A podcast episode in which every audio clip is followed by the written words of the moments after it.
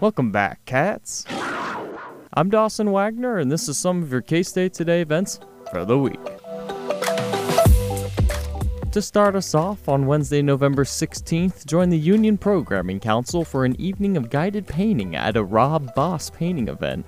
K State students may sign up for one of two sessions, and supplies will be provided on a first come, first served basis, with painting themes being Starry Night and mountain scenery. The event will be located on the ground floor of the K-State Student Union and the first session will start at 5:30 with a second one following at 7:30 p.m. And on Thursday, November 17th, Bollywood Night is taking place in the ballroom located in the K State Student Union starting at 5 p.m. with an hour exhibition before the event for photo opportunities, henna artists, and food all before the featured film starts at 6 p.m. And to round out our week, on Thursday, November 17th, the School of Music, Theater, and Dance will be hosting the Manhattan Youth Symphony for a concert that will be performed in All Faith Chapel with admission free to all K-State students. The doors will open at 6:30 and the performance will begin at 7 p.m. For Wildcat Watch, I'm Dawson Wagner, and if you have an upcoming event that you'd like featured, send us an email at wildcatwatch at k-state.edu.